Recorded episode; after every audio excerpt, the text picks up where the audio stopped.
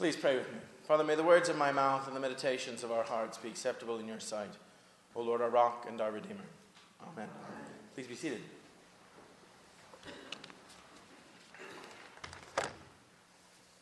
I am a big fan of the British murder mystery.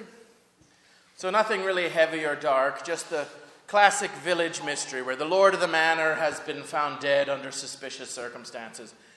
And the local constabulary is just befuddled, so they either call in the big guns from Scotland Yard or just depend upon the famous private detective who happens to be summering in a cottage nearby. That's pretty much the bulk of what I watch on television if I ever get my hands on the remote for myself. But I do have to admit that I always get a bit nervous when it turns out the detectives have to go to the parish church and interview the vicar. For one, the vicar is invariably portrayed as either a hapless kook or a sour grump, and almost as invariably either ends up murdered or being himself the murderer. And it's hard not to take that personally sometimes. But what's worse is that I know, as the detective chief inspector and the sergeant cross the churchyard, that my enjoyment of this mystery is about to be spoiled by the constant interruption and distraction of everything they get wrong about the church and its ministers and its services. I mean, one could think that the BBC could do some research, could actually meet a vicar and, and find out that they come in a variety of different personalities, that they could look into what the priest happens to wear at different services, that the stole goes under the chasuble and not over the chasuble, that sermons sound a certain way, and services are conducted a certain way, and churches are laid out a certain way and decorated differently at certain times of year. Nothing major. And one would think that in England, a country with a national church and a national broadcasting company, that this would be easy, that they could just get together and figure this out. But it's only on the rarest occasions that I find myself pleasantly surprised to see something that makes me think that at least some of the production team bothered to attend a church service or meet a real vicar before they portrayed them on television. Now, this may seem like a silly quibble, but I think it points to a larger reality. And that's that more and more of the people around us have simply never been inside the doors of a church that they have no idea whatsoever it is that we get up to into. What we say, or why we do it, or how we look while we do it, or what we mean. They just don't know anything about it.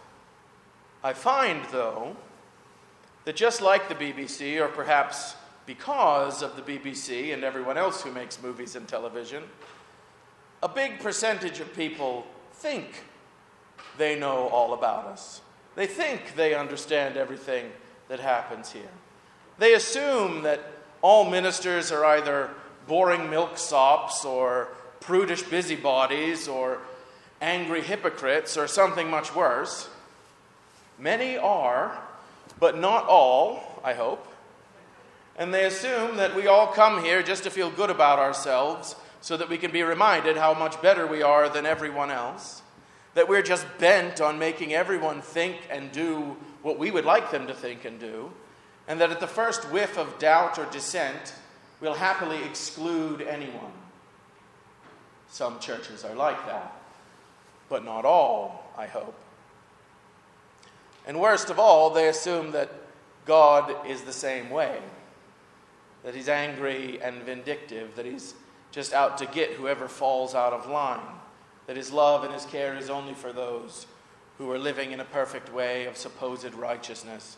People that look a certain way, or work a certain way, or live a certain way, or think a certain way, or vote a certain way, etc., etc., etc. Some people might worship a God like that, but I certainly don't. Now, the BBC should be expected to do better research. but you can hardly blame the average person. Because we have given them that impression. By our action or, in, or our inaction, by what we've said or what we've left unsaid, by actually doing those things or by not speaking up when other people do them supposedly on our behalf. We have led them to think that way and allowed them to continue to think that way.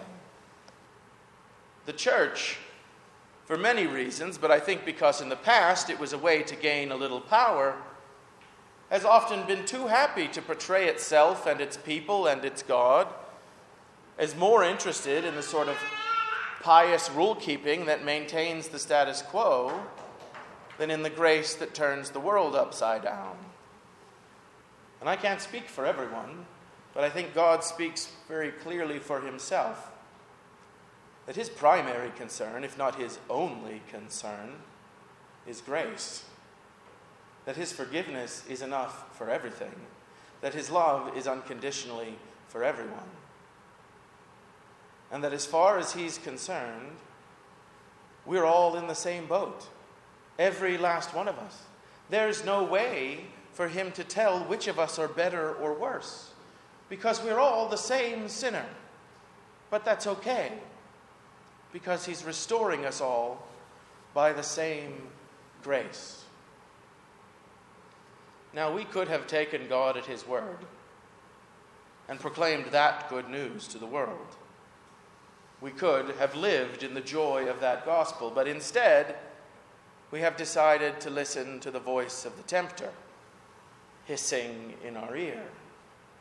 Did God really say all that? Could God possibly be trusted to mean all that stuff about grace? Doesn't it make a whole lot more sense if God wants you to prove how good you are, if God wants you to meet a standard, if God wants you to live up to a rule. And we've sat back and said, yes, I guess it does make more sense. I guess God can't be trusted about grace. There must be something He needs me to do to prove that I'm good enough. There must be some way that He needs to judge us all, for us to judge ourselves, some standard by which we can also conveniently judge one another to tell which of us are good and which of us are bad. We have decided to believe that lie, to yield to that temptation which we heard from the garden and from the desert this morning in our reading, because it's the only temptation that the devil has the temptation to take matters into our own hands to do things our own way. And so we have insisted to live by our own bread alone. And we have insisted to putting our God to the test. And we have insisted on gathering, gathering for ourselves power in this world, sometimes shamefully in the name of God, even when it means bowing down before evil. And so, if we have done that, or we have at least allowed others to do that in the name of the church. How can we be surprised that those on the outside would rather steer clear of us? But I wonder what it would be like if, even just for Lent, we decided to repent of those sins instead of the easiest, easy, obvious ones we like to repent of those specific sins, our puffed up opinions of ourselves, and our brazen efforts to be self sufficient, and our misrepresentation of God, and our preaching of that false gospel. What if instead for Lent we gave up our efforts at being good enough, at trying hard enough, at being better or holier than our neighbor? and instead took on disciplines that trained us in humility, that trained us to receive God's grace, that trained us to live and love among our neighbors as Christ. What if our study during this time of Lent was of God's nourishing word of grace, which is every word that proceeds from his mouth? instead of the dry and poisoned word of judgment that we so often turn his word into. What would it be like in our lives and in our churches after a Lent like that? Would we be able to resolve to proclaim to hearts and a world bogged down by sin and shame, always and only the forgiving love of God? To stop our talk of striving and working and being good enough, and instead speak only of the free gift of grace in Jesus Christ that abounds for the many, that is more than enough for everyone everywhere. What if we decided to live and speak like that? Perhaps if we did, if we tried to do that, which really only means no longer listening to the lies and instead taking God at His word, if we tried to do that, depending on God's grace to do that, then maybe the people around us, be they the BBC or our own family and friends and neighbors, just maybe, they may be interested in reconsidering their assumptions about what it is we're about here and what we're like and who we are. Maybe they might be willing to open their minds and their hearts and see that we are indeed on a different way now. And then just maybe we all together can here and now begin to better receive that abundance of grace and life that God has given us all in Jesus Christ. In the name of the Father, and of the Son, and of the Holy Spirit. Amen.